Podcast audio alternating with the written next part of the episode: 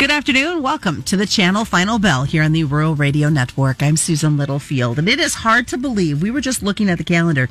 We've got less than well, a little over two weeks and a day left in the marketing year for 2023. So we're going to take a lot of that in perspective as today, because I'll tell you with the holidays, the two weeks are going to fly by very fast. And I don't want you guys sitting back going, huh?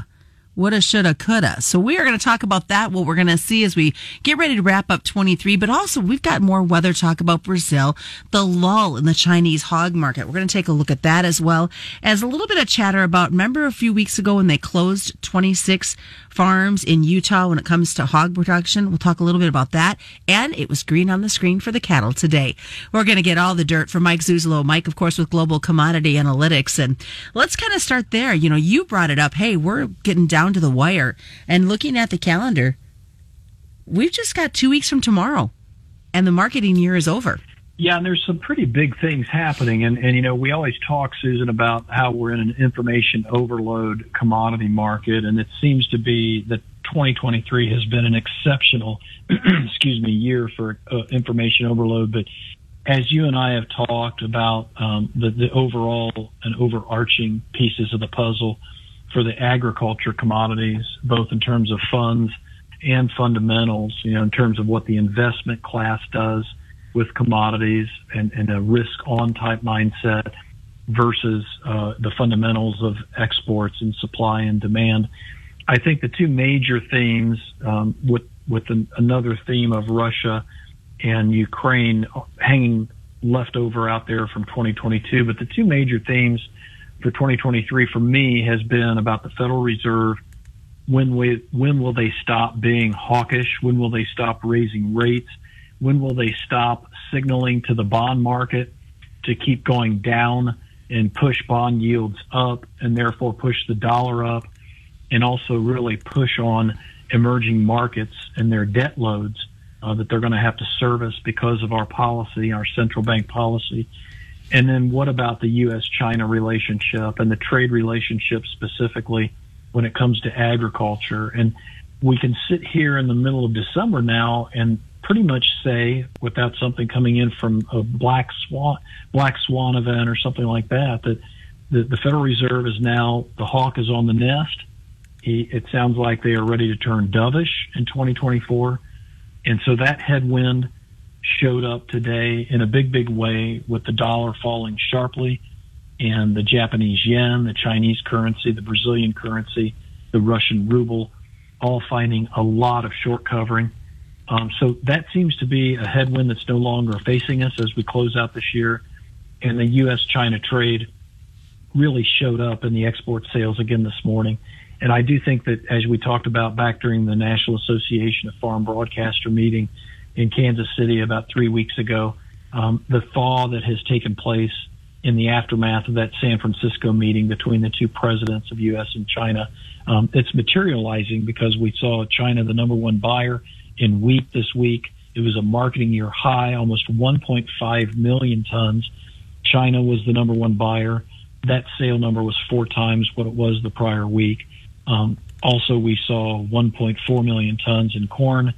I think USDA is opening up the idea that China may be looking at more corn from the United States in 2024 calendar year, especially early calendar year, and a lot dependent upon South American weather. So here again, I think this second factor of U.S. China relations, we've got more of a head, a tailwind now instead of a headwind. And I think we really want to be on point and not let this information overload get to us and really be watchful of these markets if we would see some reaction to the upside, some potentially sharp reaction, I think, to the upside. You talk about everything with the feds, and I was reading earlier today from another commodity uh, gentleman talking about we could see a big dollar break, as you just mentioned. Does that mean a possible turnaround in what we've seen in the economy, which might help the consumer confidence a little bit? That, that's a tough one for me because I actually uh, participate in the analysis I do, kind of suggests that one of the big reasons why the Federal Reserve changed so quickly in terms of their mindset and had, has had now three months in a row of not raising rates is because we are dangerously close to a recession, a full blown recession. I actually think we're in a manufacturing recession right here, right now.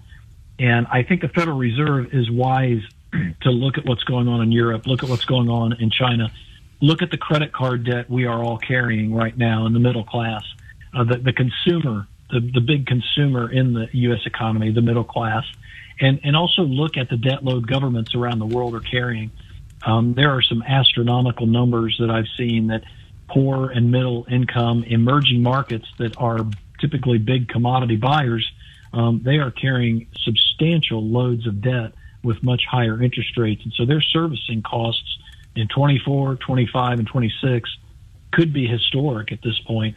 And I think the Fed looked at the looked at the situation in its totality and didn't get hamstrung by their own comments that we're going to kill inflation till it's two percent, no matter what kind of uh, path we leave uh, behind. I think they were really wise in what they did. So I actually think we're probably going to see a softening of the economy uh, in the very near term, maybe uh, as early as the early part of quarter one.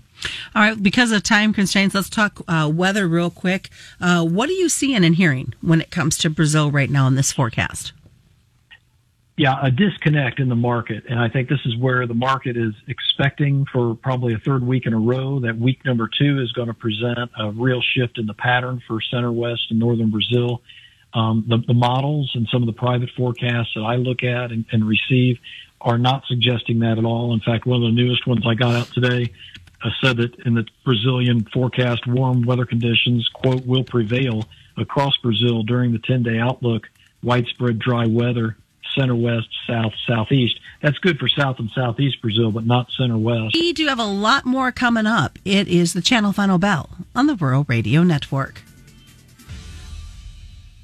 Fontanelle hybrids and the other regional brands, along with Channel Seed, are merging in 2025, and we're ready to up your seed game. Here's Channel Seed professional Dustin O'Hanlon from Lexington. I, am extremely excited about this to see the focus of taking all 11 brands and moving into one and combining the knowledge that we've got into one brand and bringing every bit of that together so we can have one focus, which is taking care of our growers. For more, contact your local Channel Seed professional. KRVN.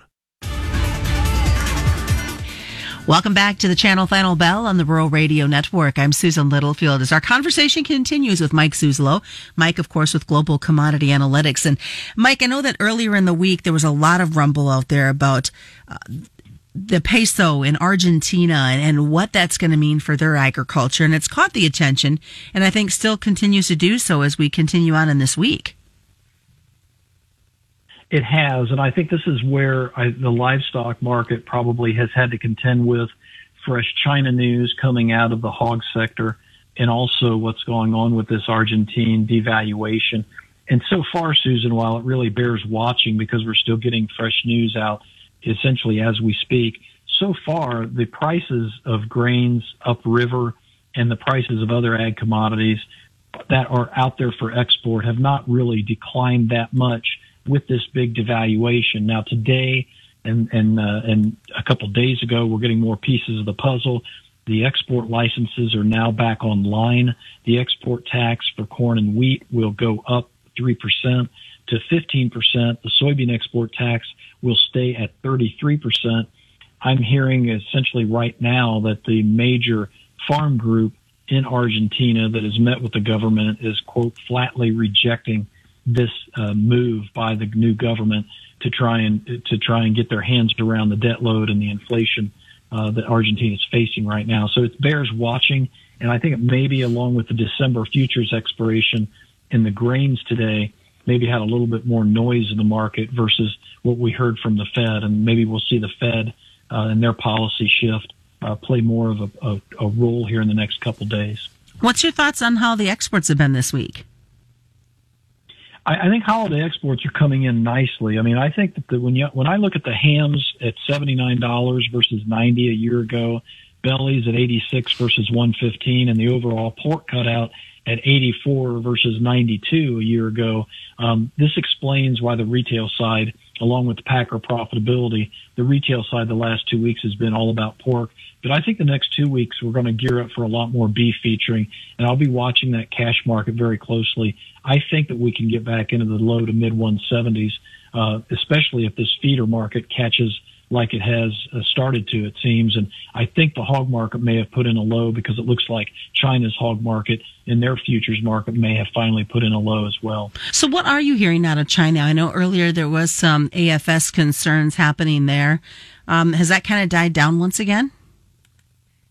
It has. I think the biggest issue that we have to face and the market's been working through is potential liquidation on two continents here in the United States with the, uh, the news coming out about Smithfield again in Utah and also uh, what's been going on with the large operators in China and their suffering and their losses that they've had because they increased their herds essentially during the pandemic, expecting demand to come back and consumption to come back. And it just hasn't. But I think it is bottoming out at this point because the government is pushing some more targeted economic stimulus into their economy to push up that domestic consumption.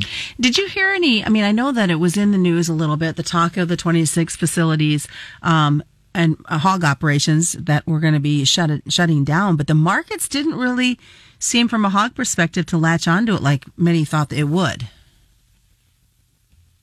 Yeah, I, I would agree with that. And I think this is where I'm not going to feel awful comfortable about a low in the hogs until I see the hogs and pigs report because I don't want to see a lot of implicit excess liquidation pressure. Now, last week's WASDE numbers did not show any real increase at all in 2024 pork production. And I've got to think that maybe that had already been, uh, that news had already been baked into those numbers or that the USDA probably knew that that was going to happen. But it's certainly something to watch here. What are you seeing uh, when we look at these uh, cattle markets? Nice to have a, a turnaround with some upside to the day. Yeah, I, I really think that the technicals and the funds um, may become more of a friend to the market uh, if we don't see consumption and a, and a recession sliding type mindset occur too quickly after the New Year holiday.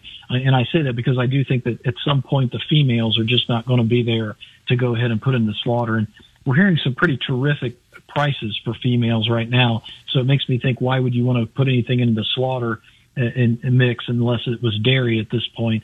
So I think we're coming to the end of those big uh, uh, kill numbers for the female side of the equation as we come out of the, the uh, end of 2023. Which will be good news as we start to focus on 2024. Yeah, so I think that's where we'll be able to tighten up that herd and start to price that in a little bit better. Um, in this weaker dollar, you know, 2014, 2015, our biggest problem was higher imports and lower exports. If we can break the dollar down against some of our biggest competitors and some of our biggest buyers, that should shore us up pretty nicely, I think, for January and February especially. All right, great conversation, Mike. Best way for folks to get a hold of you? Best place is globalcommresearch.com. It's globalcomm with two M's research.com. You can take a look at our product services and also get a two week free trial. All right. That's this week, or today is not the week's, but this uh, day's channel final bell being brought to you by Channel Seed and your local Channel Seed professional. As always, commodity futures and options do involve a substantial risk of loss, not suitable to all investors. And that's the channel final bell on the Rural Radio Network.